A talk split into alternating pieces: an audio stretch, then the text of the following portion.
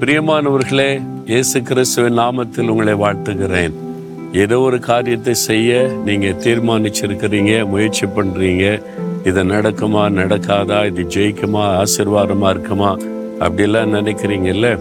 உங்க குடும்ப காரியம் உங்களுடைய பிஸ்னஸ் காரியம் உங்களுடைய ஊழிய காரியம் வேலை காரியம் பிள்ளைகள் காரியம் என்ன செய்யலான்னு சொல்லி ஆண்டவர் உங்களுக்கு ஒரு வாக்கு கொடுக்கிறார். ரெண்டு நாளாகவும் பத்தொன்பதாம் அதிகாரம் பதினோராம் வசனம் நீங்கள் திட மனதாயிருந்து காரியத்தை நடத்துங்கள். உத்தமனுக்கு கத்தர் துணை. திடமனதா இருங்க காரியத்தை நடத்துங்க. பயப்படாதுங்க சோர்ந்து போகாதுங்க.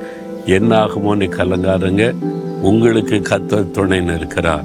ஆனா நீ உத்தமனா இருக்கணும். உத்தமன் என்றால் தேவனுக்கு பிரியமாய் நடக்கிறவர்கள்.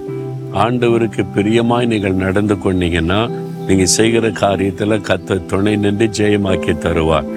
அப்போ நீங்கள் சொல்லுங்கள் ஆண்டவரே உமக்கு பிரியமாய் நான் நடந்து கொள்ளுவேன் உண்மையாய் நடந்து கொள்ளுவேன் அதற்கு என்னை ஒப்பு கொடுக்குறேன் அப்படின்னு ஒப்பு கொடுத்துருங்க கத்தர் துணை நின்று காரியத்தை வாய்க்க பண்ணுவார் ஜெயமாக்கி தருவார்.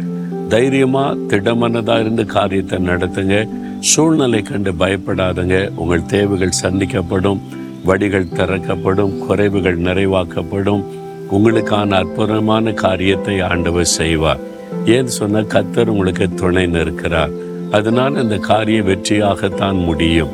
விசுவாசத்தோடு இன்றைக்கு சொல்லுங்க ஆண்டவரே உத்தமனாய் நடக்க என்னை ஒப்பு கொடுக்கிறேன் நான் வந்து உமக்கு பிரியமானபடி எந்த விதமான ஒரு குறைபாடும் இல்லாதபடிக்கு நடந்து கொள்ள என்னை ஒப்பு கொடுக்கிறேன் அப்படின்னு ஒப்பு கொடுங்க நீங்கள் எனக்கு துணை நிற்கிறீர். அதனால் தைரியமாக உங்களுடைய வாக்குத்தத்தை விசுவாசித்து செயல்படுறேன்னு சொல்லுங்கள் அற்புதங்களை காண்பீர்கள். தகப்பனை இந்த மகன் இந்த மகள் ஏதோ ஒரு காரியத்தை செய்ய இன்னைக்கு தீர்மானிச்சிருக்கிறாங்க முயற்சிக்கிறாங்க.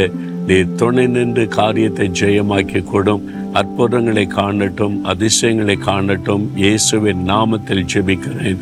ஆமேன் ஆமேன்.